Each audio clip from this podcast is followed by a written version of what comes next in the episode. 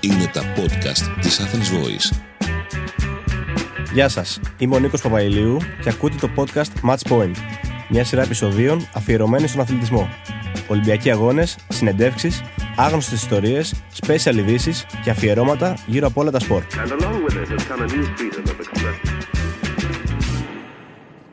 Γεια σας, ακούτε το δεύτερο Match Point και αυτή είναι η ιστορία του πιο επιτυχημένου Έλληνα ποδηλάτη, του Χρήστου Βολκάκη. Χρήστο, κοιτώντας το ημερολόγιό μου, βλέπω ότι μένουν εβδομήντα μέρες για την έναρξη της τέταρτης Ολυμπιάδας που θα έχεις βρεθεί. Σε τι κατάσταση βρίσκεσαι? Ε, αυτή τη στιγμή έχουμε μπει στην τελική ευθεία για τους Ολυμπιακούς Αγώνες. Ε, είμαστε στο μακρινό Μεξικό και κάνουμε ε, ένα κομμάτι της προετοιμασίας μας. Ε, εικοστή ενάτη Μαΐου από το Μεξικό πάμε στην Κολομβία για να τρέξουμε το παγκόσμιο κύπελο που θα γίνει στο Κάλι. Ε, επιστρέφουμε Ελλάδα για λίγες ημέρες. Ε, συνεχίζουμε το Ευρωπαϊκό Πρωτάθλημα στη Λευκορωσία. Είχαμε μεγάλη, μεγάλο διάστημα που δεν είχαμε αγώνες. Ε, ήταν ένα μεγάλο μείον αυτό για μας, αλλά η προπόνηση έχει πάει πολύ καλά. Η προετοιμασία εδώ έχει ξεκινήσει με τους καλύτερους ιονούς, οπότε πιστεύω πως όλα θα πάνε όπως πρέπει. Γιατί επέλεξες το Μεξικό? Ε, στο Μεξικό έχουμε καλές αναμνήσεις εδώ, επειδή σχεδόν ερχόμασταν α, τα προηγούμενα χρόνια για τα παγκόσμια κύπελα. Ε, είναι μια γρήγορη πίστα, έχει υψόμετρο που βοηθάει πάρα πολύ στο να γίνουμε πιο γρήγοροι και να αυξήσουμε το κομμάτι της αντοχής μας. Έχει πολύ ζέστη, οπότε χρειαζόμαστε αυτή τη στιγμή ένα ζεστό περιβάλλον για να κάνουμε πολύ δυνατές προπονήσεις και έχουμε και αρκετούς φίλους εδώ που όλοι είναι πρόθυμοι να μας βοηθήσουν, να μας ε, κάνουν λίγο τα, το έργο μας πιο εύκολο. Στην Ελλάδα τι είδους προετοιμασία έκανες? Ε, στην Ελλάδα κάναμε αρκετή, αρκετό διάστημα στην πόλη μου στο Βόλο, ποδηλασία δρόμου για φυσική κατάσταση. Μετά πήγαμε κάποιους μήνες στη Μαγιόρκα στην Ισπανία που συνεχίσαμε πάλι ε, με ποδηλασία δρόμου. Εκεί είχαμε κλείσει και κάποιους αγώνες να τρέξουμε και πίστα και δρόμο, αλλά δυστυχώς λόγω του COVID δεν γίνανε. Οπότε επιστρέψαμε πιο νωρίς στην Ελλάδα. Ε, γενικώς στο Ολυμπιακό στάδιο, στο ποδηλατόδρομο, έχουμε αρκετό καιρό να κάνουμε προπονήσεις. Είναι η πρώτη φορά, λόγω ότι δεν είχαμε αγωνιστικές υποχρεώσεις. Ε, αλλά τώρα με το που επιστρέψουμε από, το, από την Κολομβία θα παραμείνουμε στην Αθήνα, να κάνουμε την προετοιμασία μας, θα την συνεχίσουμε στο ποδηλατόδρομο του ΟΑΚΑ, για να φύγουμε για το Ευρωπαϊκό Πρωτάθλημα και μετά πάλι πίσω. Πόσα χιλιόμετρα κάνει ένας ποδηλάτης για να βελτιώσει τη φυσική του κατάσταση, όταν μιλάμε για τέτοιο επίπεδο? Ένας πιστέρ, εμείς που είμαστε πιστέρ, δηλαδή ασχολούμαστε με την ποδηλασία πίστας, κάνουμε αυτό το διάστημα τα, τους προηγούμενους μήνες, κάναμε και αρκετά μεγάλες προπονήσεις, και διακόσια χιλιόμετρα και εκατόν πενήντα. Ε, απλά ουσιαστικά εκεί όμως κάνεις, χτίζεις την μυϊκή σου αντοχή και γράφεις κάποια χιλιόμετρα.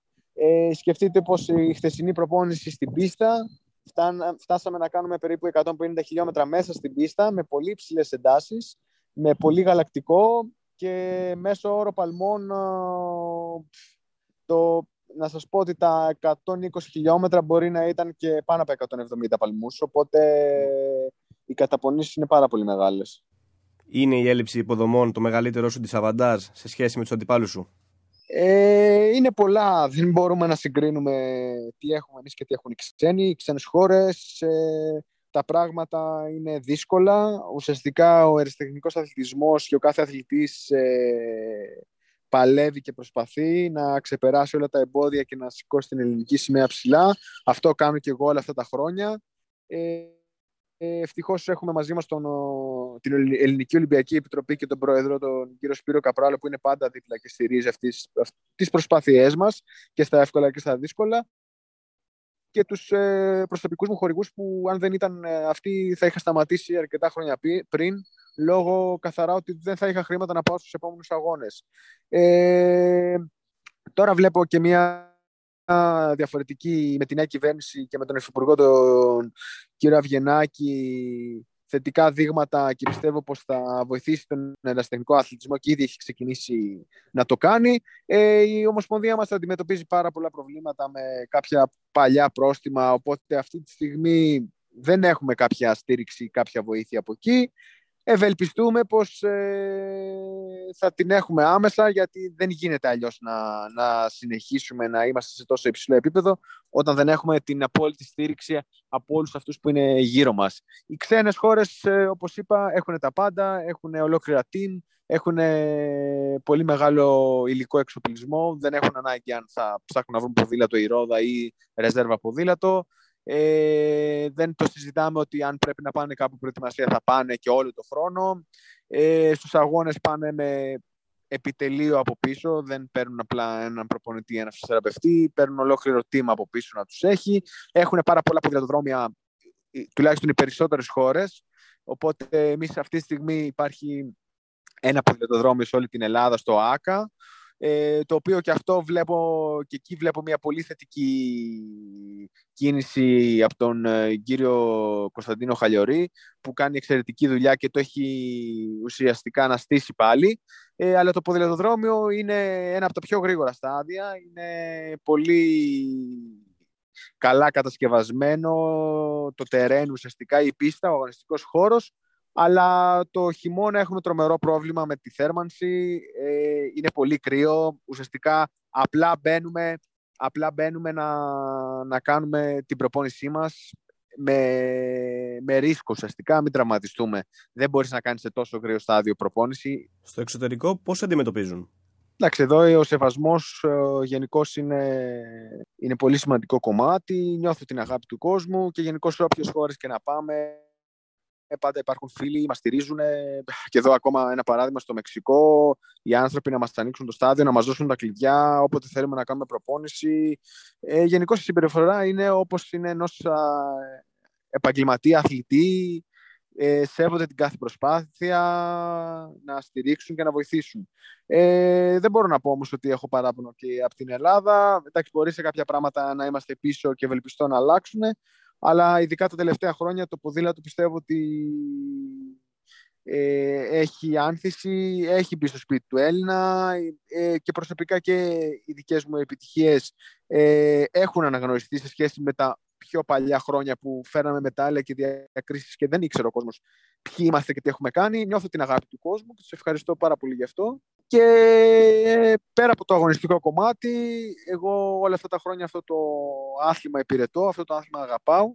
Οπότε ουσιαστικά θέλω να, να το κάνω γνωστό στον Έλληνα. Εύχομαι τα επόμενα χρόνια και μετά το Τόκιο να φέρουμε και υψηλές διοργανώσεις ε, στην Ελλάδα, να κάνουμε κάποιο παγκόσμιο κύπελλο, να κάνουμε κάποιο πανευρωπαϊκό πρωτάθλημα.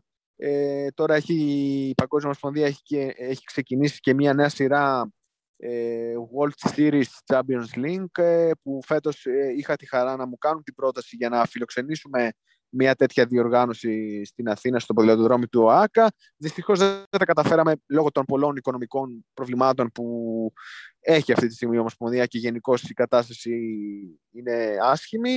Ε, ίσως του χρόνου, το δύο χιλιάδες είκοσι δύο, να μακάρι να φέρουμε αυτή την, την πολύ σημαντική διοργάνωση και με τη βοήθεια του Υφυπουργού και της Γενικής Γραμματείας, και να, να έρθει ο κόσμος στο στάδιο να δει τι είναι η ποδηλασία, να δει τι είναι η ποδηλασία πίστας, να... να μας δει από κοντά να αγωνιζόμαστε και μακάρι να φέρουμε και στη χώρα μας μέσα διακρίσεις και μετάλλια.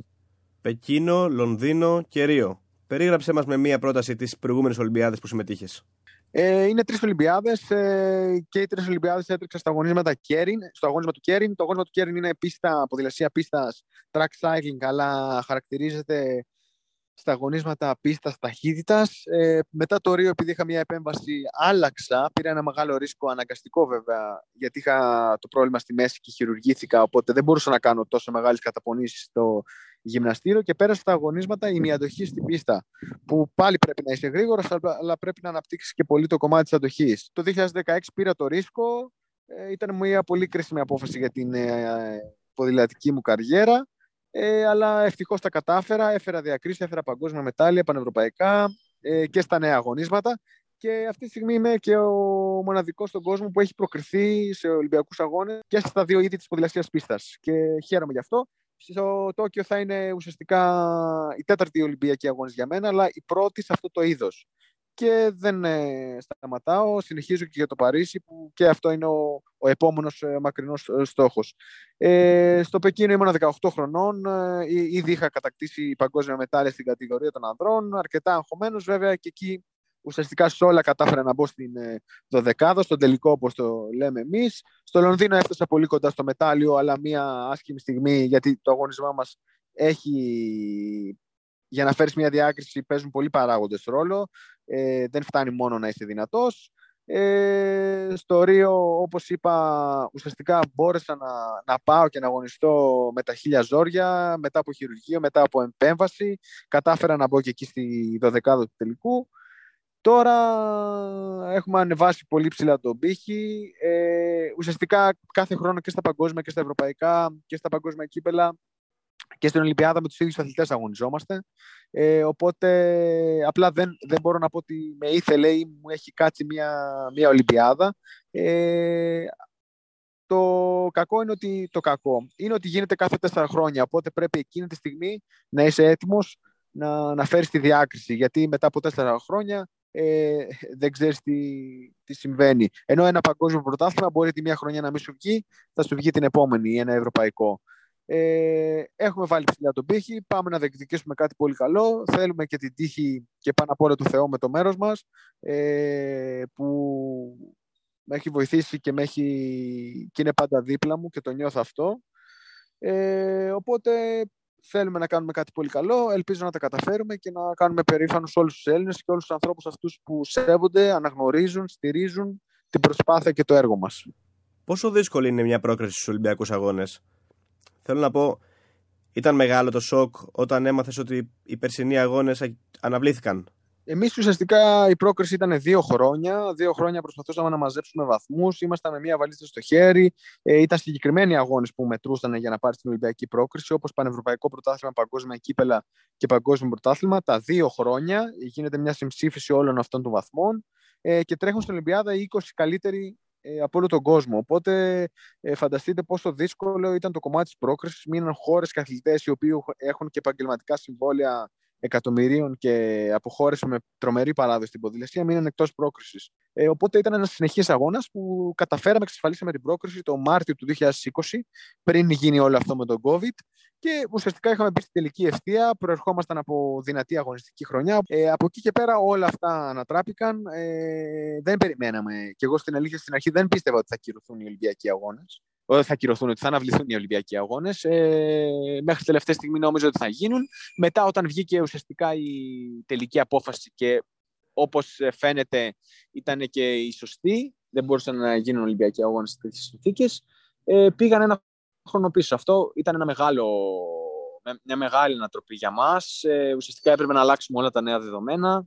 Η κατάσταση ήταν δύσκολη. Ήμασταν με μία βαλίτσα στο χέρι και ξαφνικά ήμασταν καραντίνα μέσα στο σπίτι. Η ζωή μας εντελώς άλλαξε. Αλλά δεν το βάλαμε κάτω. Πάντα θέλω να βλέπω τη θετική πλευρά. Ε, προσπαθήσαμε να δώσουμε έμφαση σε άλλα κομμάτια και να, να αναθεωρήσουμε και να βάλουμε νέες προτεραιότητες και νέους στόχους.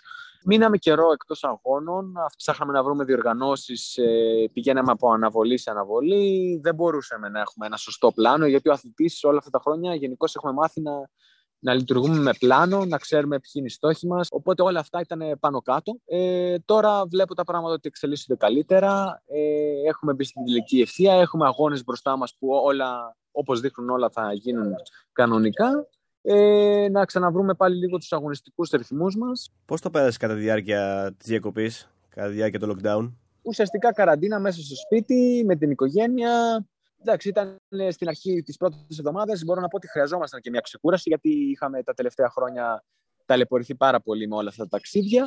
Αλλά μετά από κάποιο σημείο δεν αντέχεται αυτό, και έτσι όπως έχουμε μάθει εμείς, ε, είναι, ήταν πολύ δύσκολο για μας. Αλλά γενικώς ήταν η κατάσταση πολύ δύσκολη για όλο τον κόσμο, όταν ε, χάνονται ε, συνάνθρωποι μας από αυτή την αρρώστια, από αυτή την πανδημία. Όλα περνάνε σε δεύτερη μοίρα, προέχει η δημόσια υγεία, και εύχομαι πολύ σύντομα να, να μην ξανά έχουμε κρούσματα και να φύγει όλο αυτό από πάνω από, από όλο τον πλανήτη και να γυρίσουμε πάλι στην κανονικότητα. Όπως και όλοι μας. Να σε πάω τώρα περίπου είκοσι πέντε χρόνια πίσω. Πώς προέκυψε η ποδηλασία? Ε, στην αρχή ως ε, παιχνίδι, το πρώτο μας παιχνίδι ήταν μία μπάλα και ένα ποδήλατο εκεί στο Βόλο, μαζί με τον αδερφό μου. Εντάξει, ποδηλατική οικογένεια, ο πατέρας μου, προπονητής, η θεία μου, ε, ποδηλατικά σωματεία, μεγάλη παράδοση ο Βόλος στην ποδηλασία. Ε, δοκιμάσαμε και άλλα αθλήματα, περάσαμε από αρκετά αθλήματα, αλλά μείναμε, αγαπήσαμε. το άθλημα της ποδηλασίας. Ε, μεγάλο ρόλο έπαιξε η οικογένεια που ήταν πάντα εκεί και είναι και θα είναι και μας στηρίζει συνεχώς. Και ο πατέρας μου μας έπαιρνε στις προπονήσεις των δύο μεγάλων αθλητών. Ε, μας άρεσε από την πρώτη στιγμή αυτό το άθλημα και έτσι ξεκίνησαν όλα.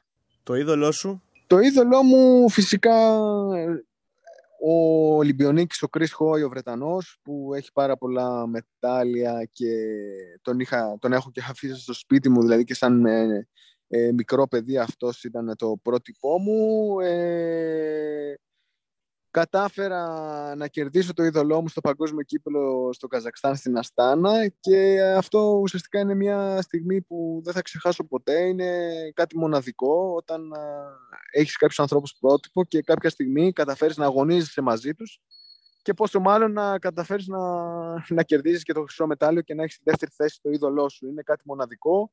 Και έχω κερδίσει πάρα πολλά από αυτό και είδα και την αντιμετώπιση του μετά, ήταν πολύ θετική. Τα λόγια του ουσιαστικά ήταν πολύ σημαντικά για τη συνέχεια της ποδηλατικής μου καριέρας. Ε, δεν μπορώ όμως να μην αναφέρω και τους Έλληνες ε, πρωταθλητές, όπως και τον προπονητή μου, τον Ολυμπιονίκη, τέταρτο στο Σίδνεϊ, τον Λάμπρο τον Βασιλόπουλο, τον Δημήτρη του Γεωργαλή, τον Γιώργο του Χειμωνέτο, που ουσιαστικά ήταν ε, τα πρότυπά μας ε, και ο πατέρας μου, μου δίδαξε ποιοι είναι αυτοί οι αθλητές και πόσο σημαντικοί είναι. Από μικροί τους παρακολουθούσαμε. Έτσι α, αυτά τα πρότυπα ε, είχαμε και έτσι ξεκινήσαμε και μείναμε στο άθλημα της ποδηλασίας πίστας. Γιατί είναι κάτι... Ποδηλασία, υπάρχουν πολλά είδη στην ποδηλασία. Εμείς ε, επιλέξαμε από πολύ μικρή ηλικία να είμαστε καθαρά, συγκεντρωμένοι, Ε, να έχουμε κάνει την εξειδίκευσή μας στην ποδηλασία πίστας. Αγαπήσαμε πάρα πολύ αυτό το κομμάτι. Και πότε κατάλαβες ότι ήσουν πραγματικά πολύ καλός? Τρέχαμε σε μικρές ηλικίες στα πανελλήνια πρωταθλήματα, κάναμε τα πανελλήνια ρεκόρ, ε, ξεκινήσαμε να δείχνουμε κάποια δείγματα ότι είμαστε για αυτό το άθλημα και για αυτό το είδος της ποδηλασίας. Ε, μετά το δύο χιλιάδες πέντε, όταν στο Παγκόσμιο Πρωτάθλημα των Εφήβων κατάφερα να πάρω το χρυσό μετάλλιο και στο ευρωπαϊκό την δεύτερη θέση, πιστεύω μετά είναι πολύ δύσκολο να αλλάξεις είδος ή να αλλάξεις άθλημα ή αγώνισμα. Η καλύτερη στιγμή στην καριέρα σου ήταν όταν κέρδισες το ίνδαλμά σου? Αυτό είναι μια στιγμή που δεν θα ξεχάσω ποτέ και είναι κάτι μοναδικό. Ε, πραγματικά, αν δεν το ζήσει κάποιος, δεν μπορεί να, να καταλάβει πώς είναι. Ε, αλλά το κάθε μετάλλιο, ο κάθε αγώνας, το κάθε ταξίδι και ο δρόμος που η προετοιμασία που κάνεις για να φτάσεις στο μεγάλο στόχο είναι μοναδικές. Δηλαδή έχω πολύ καλές στιγμές ε, που, που χαίρομαι και τις έχω κρατήσει για μένα και δεν θα τις ξεχάσω ποτέ. Βέβαια υπάρχουν και πολύ κακές στιγμές, ε, πολύ δύσκολες στιγμές, ε, πτώσεις, χειρουργία, να σε παίρνει τα ασθενοφόρο μέσα από το στάδιο, Ε, να έχεις ε, προβλήματα και να είσαι έτοιμος να τα παρατήσεις, να μην έχεις χρήματα να πας στον επόμενο αγώνα ε, και να μην έχεις καμία στήριξη ε, από τους ανθρώπους ή από την ε, Ομοσπονδία. Ε, γενικώς ε, να σου κλείνουν το στάδιο, να μην μπορείς να κάνεις προπόνηση, ε, να γυρνάς με παγκόσμιο μετάλλιο και να μην έρχεται κανένας, ε, να μην αναφέρει κανένας τίποτα, να μην ξέρει κανένας ότι ένας Έλληνας σε έφερε με ένα παγκόσμιο μετάλλιο. Δηλαδή ήταν, είναι κάποιες στιγμές που απογοητεύεσαι, αλλά ποτέ δεν το έβαλα κάτω. Ποδηλασία δεν ε, κάνω για μένα. Ε, πρωταθλητισμό κάνω για μένα, για την οικογένειά μου, για τους ανθρώπους που με στηρίζουν, για την Ελλάδα. Οπότε δεν, δεν περιμένω τίποτα και από κανέναν. Έχω πάρει ε, ουσιαστικά τη ζωή στα χέρια μου, έχω πάρει το ποδήλατό μου και προσπαθώ να σηκώνω παντού την ελληνική σημαία ψηλά. Υπάρχει ένας αγώνας που θα ήθελες να ξανατρέξεις? Στο Λονδίνο πιστεύω ότι αν ξαναέτρεχα και δεν γινόταν αυτή η στραβή, θα μιλούσαμε τώρα και για ένα Ολυμπιακό μετάλλιο, γιατί ε, ουσιαστικά είναι το μοναδικό μετάλλιο που λείπει από, τη, από το βιογραφικό μου, ε, αν και έφτασα πολύ κοντά, αλλά όπως είπα, είμαστε ένα άθλημα που ε, παίζουν πολύ παράγοντες ρόλο για να φέρεις μια διάκριση, μια πτώση μπροστά, ένα λάστιχο, ένα κλείσιμο. Ε, δεν έχει ο καθένας το κουλουάρ του, δηλαδή μπορεί να γίνει μια ανατροπή και να, ε, ένα λάθος του αντιπάλου που μπορεί μετά να ακυρωθεί βέβαια, αλλά εμένα μου έχει στοιχήσει. Γούρια έχεις? Ε, πάντα πριν τον αγώνα θα κάνω την προσευχή μου, θα φιλήσω το, το σταυρό μου και θα, θα μπω τα γούρια μου, ε, να μιλήσω με τους δικούς μου ανθρώπους και όχι τόσο γούρια, απλά ε, Μπορεί να, σε κάποιους αγώνες να έχω κάποιον, κάποια ρόδα, κάποιο ανταλλακτικό του ποδηλάτου, το οποίο με αυτό να έχω φέρει κάποια μετάλλια. Οπότε κοιτάω να το έχω πάντα πάνω στο ποδήλατο, ώστε να μην το αλλάζω και να μου φέρνει την τύχη που λέμε. Περίγραψέ μας το Omnium. Ξέρω ότι χωρίζεται σε τέσσερα επιμέρους αγωνίσματα. Το Omnium είναι το τέτραθλο ουσιαστικά της ποδηλασίας πίστας. Είναι τέσσερα διαφορετικά αγωνίσματα. Σε πολύ λίγες ώρες, είναι πολύ εξαντλητικό και πολύ δύσκολο. Πρέπει να συνδυάσεις πάρα πολλά πράγματα. Ξεκινάς με το αγώνισμα του Scratch. Το αγώνισμα του Scratch είναι σαράντα στροφές. σαράντα στροφές που ουσιαστικά από την αρχή ξεκινάει πολύ δυνατά ο αγώνας. Υπάρχουν ε, ουσιαστικά δύο περιπτώσεις. Είναι να φτάσει ο αγώνας στο τελικό sprint και να κερδίσουν οι καλύτεροι σπρίντεροι, οι αθλητές που είναι πιο γρήγοροι, ή να κάνουν κάποιοι αθλητές επίθεση, να κλείσουν στροφή, να πάρουν ουσιαστικά τον bonus που είναι συν μία στροφή, οι πιο αντοχιτζίδες αθλητές, και να κερδίσουν τον αγώνα. Από αυτό το αγώνισμα, ο πρώτος παίρνει σαράντα βαθμούς, ο δεύτερος τριάντα οκτώ και πάει λέγοντας. Πάμε στο δεύτερο αγώνισμα, είναι το Tempo Race. Είναι ένα αγώνισμα που σε κάθε στροφή ο πρώτος αθλητής παίρνει ένα πόντο, σπριντάρεις δηλαδή, σε κάθε στροφή έχει ενδιάμεσα σπριντ. Όποιος αθλητής πάρει τους περισσότερους βαθμούς, ουσιαστικά κερδίζει το αγώνισμα. Επίσης και σε αυτό το αγώνισμα, όποιος κερδίσει, ο πρώτος αθλητής παίρνει σαράντα, ο δεύτερος παίρνει τριάντα οκτώ και συνεχίζουμε. Πάμε στο τρίτο αγώνισμα, είναι το αγώνισμα του Elimination. Το αγώνισμα του Elimination είναι ένα αγώνισμα με αποκλεισμό. Ο, ο τελευταίος αθλητής στροφή-αναστροφή βγαίνει εκτός, μέχρι να μείνουν δύο τελευταίοι. Όταν μείνουν οι δύο τελευταίοι, σπριντάρουν για να αναδειχθεί ο νικητής. Και σε αυτό το αγώνισμα πάλι υπάρχει η διαβαθμολογία. Και ερχόμαστε στο τέταρτο αγώνισμα, το αγώνισμα των πόντων, που κάθε δέκα στροφές έχει ενδιάμεσα σπριντ. Οι αθλητές παίρνουν βαθμούς. Όποιος αθλητής φύγει και κλείσει στροφή παίρνει μπόνους συν είκοσι βαθμούς και έρχονται να προσθεθούν αυτοί οι βαθμοί στους βαθμούς της γενικής από τα προηγούμενα αθλήματα. Ο, από όλα τα αθλήματα ουσιαστικά βγαίνει η γενική κατάταξη και αναδεικνύει τον νικητή στα μετάλλια και οι υπόλοιπες θέσεις. Ποντάρεις κάπου συγκεκριμένα εσύ? Ε, σίγουρα τα τρία πρώτα αγωνίσματα που είναι πιο γρήγορα είναι τα αγωνίσματά μου και μεμονωμένα που τα τρέχω σε παγκόσμιους ή ευρωπαϊκούς αγώνες. Πέρυσι στο Μίνσκ είχα καταφέρει να κερδίσω και το αγώνισμα του Σκράτς και το αγώνισμα των πόντων. Απλά η κάθε κούρσα είναι ξεχωριστή, δεν ξέρεις πώς θα φτάσει ο αγώνας. Πιστεύουμε πως επειδή στην Ολυμπιάδα υπάρχουν πολλοί διεκδικητές και ο αγώνας θα είναι πολύ δυνατός, κάποιοι αγώνες θα φτάσουν και στο σπριντ. Οπότε αυτό σίγουρα εμένα με συμφέρει, γιατί αυτή τη στιγμή παγκοσμίως στο κομμάτι του σπριντ και της δύναμης είμαι στους top τρία, μπορεί και πρώτος. Ε, οπότε είναι ένα βαντάζ για μένα. Αλλά αυτή τη στιγμή έχουμε δώσει έμφαση και στα κομμάτια της αντοχής, οπότε να μην, ουσιαστικά να μην υστερούμε από πουθενά. Ε, αν πάνε όλα καλά και οι αντίπαλοι είναι όπως έχουμε συναντήσει ε, και στα παγκόσμια κύπελα και στα πρωταθλήματα και στο ευρωπαϊκό, ξέρουμε τι πρέπει να κάνουμε ακριβώς. Ε, το μόνο που μας αγχώνει λίγο είναι αυτό το διάστημα που έχουμε μείνει εκτός αγώνες και ουσιαστικά έχουμε χάσει λίγο την επαφή με κάποιους αθλητές και δεν ξέρουμε ο καθένας που έχει δώσει περισσότερο έμφαση. Αλλά έχουμε αγώνες μπροστά μας, οπότε θα δούμε αρκετά πράγματα ακόμα. Χρήστο, την προηγούμενη πενταετία πέρασες πολλές δυσκολίες, με αποκορύφημα την περίοδο εκείνη για την οποία μας μίλησες και πριν, όπου σχεδόν εκδιώχθηκες από το προπονητήριό σου. Πες μας δύο λόγια για τότε. Εντάξει, δεν νομίζω ότι υπάρχει χειρότερο συναίσθημα το να πηγαίνεις εκεί και να βλέπεις λουκέτα και στάδια, στάδιο κλειστό, να σου λένε από την Ομοσπονδία ότι δεν. Έχουμε χρήματα να πληρώσουμε το, το στάδιο, το στάδιο να μην ανοίγει, ο, ο ένας να μας στέλνει στον άλλον. Ήταν πράγματα πραγματικά που είχαμε φτάσει κάτω από το μηδέν. Εγώ δεν έχω φτάσει πάτο. Αυτό ακριβώς. Απογοήτευση και στιγμές στις οποίες εύχομαι να μην ζήσει και κανένα νέο παιδί που έρχεται από πίσω. Γιατί πιστεύω θα είναι αφορμή για να σταματήσουν πολλά παιδιά τον πρωταθλητισμό και να μην τις ξαναζήσουμε ούτε εμείς στη συνέχεια. Γιατί τώρα δεν ξέρω αν θα είμαστε και τόσο ψύχρεμοι όσο ήμασταν τότε. Σήμερα ποια είναι η κατάσταση? Καθώς έκανα το homework για το σημερινό podcast, διάβασα ότι είχαμε μερικά ευχάριστα νέα για το ποδηλατοδρόμιο στο Βόλο. Ναι, ναι, ναι. Τις προηγούμενες ημέρες είχε συνάντηση ο Υφυπουργός, ο κ. Αυγενάκης, με τον Περιφερειάρχη και τον Δήμαρχο. Ε, θα στηρίξει και η Γενική Γραμματεία και το Υπουργείο αυτό το πολύ σημαντικό έργο. Ε, πιστεύω ότι όλοι έχουν πάρει το δρόμο τους. Ε, το, η μελέτη έχει τελειώσει, το κονδύλι υπάρχει, ο, ο χώρος ε, στο Πανθεσσαλικό στάδιο υπάρχει. Είναι ένα πολύ σημαντικό έργο. Ε, πιστεύω ότι πρέπει άμεσα να ξεκινήσει, γιατί έχουμε αργήσει. Ε, και μόλις γίνει και πραγματοποιηθεί, μετά θα μιλάμε για μια ποδηλασία και μια ποδηλασία πίστας που θα αλλάξει επίπεδο στην Ελλάδα ε, και γι' αυτό μπορώ να δεσμευτώ και εγώ δημόσια. Θα φέρουμε διοργανώσεις, θα κάνουμε αγώνες, θα γίνουν ακαδημίες, θα υπάρχουν ώρες κοινού, θα είναι ένα στάδιο που θα μπορεί οποιοδήποτε να έρθει να αθληθεί μέσα και θα μιλήσουμε για ένα παγκόσμιο κέντρο ποδηλασίας. Ε, ο Βόλος συνδυάζει πάρα πολλά πράγματα, συνδυάζει βουνό, συνδυάζει θάλασσα, έχει πολύ ωραίες διαδρομές και για δρόμο.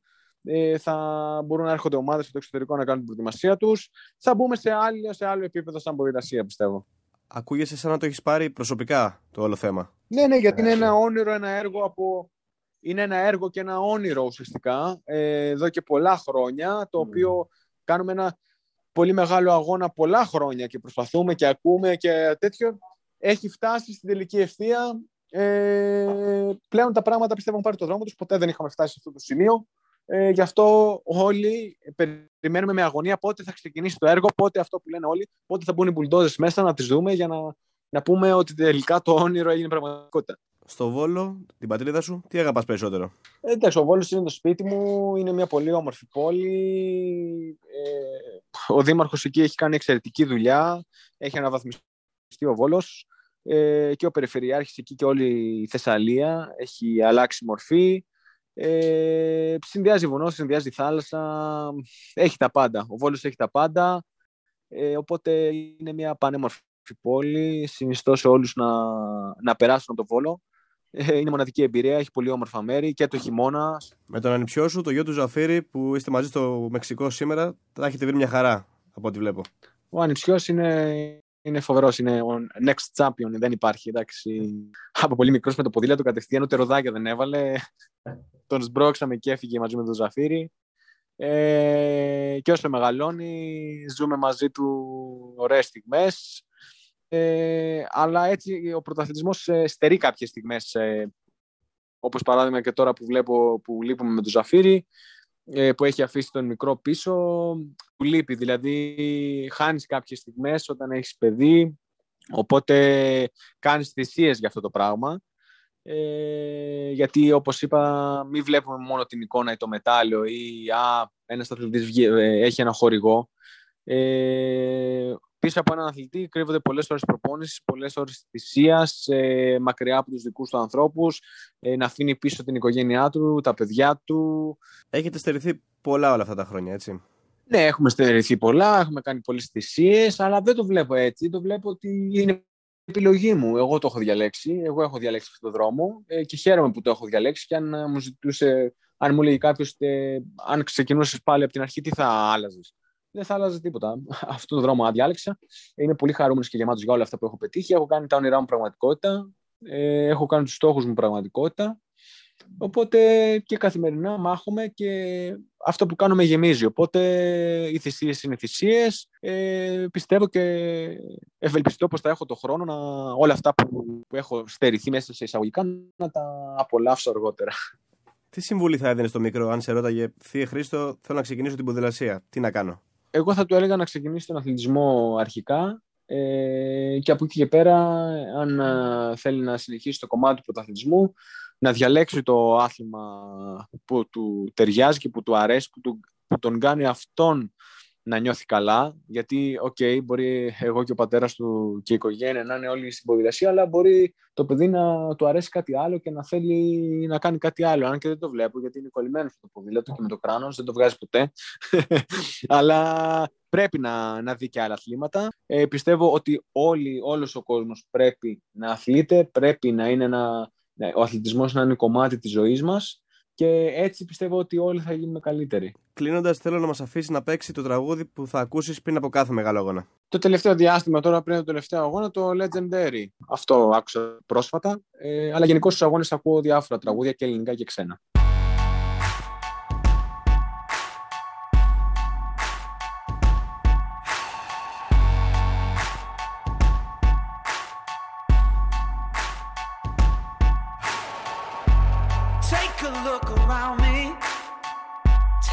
Pages from a magazine, been looking for the answers ever since we were seventeen. You know the truth can be a weapon to fight this world of ill intentions. A new answer to the same question. How many times will you learn the same lesson? I think the God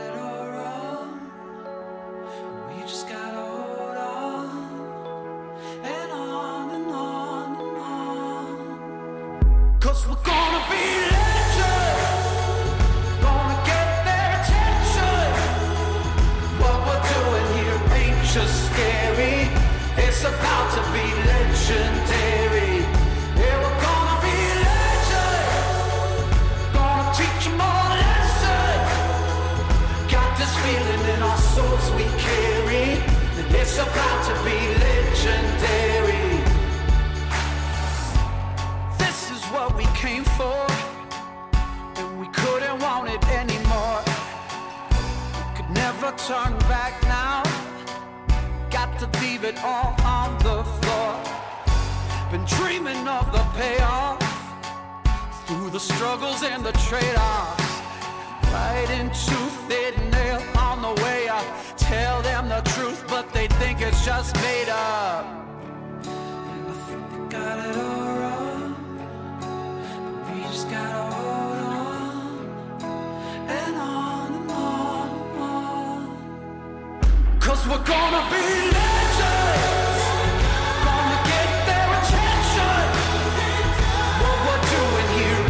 Scary, it's about to be legendary.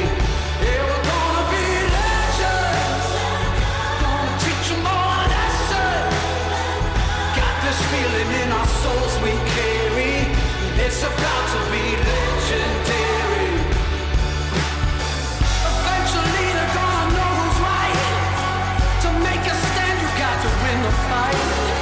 Can't stand the heat and just the apple light.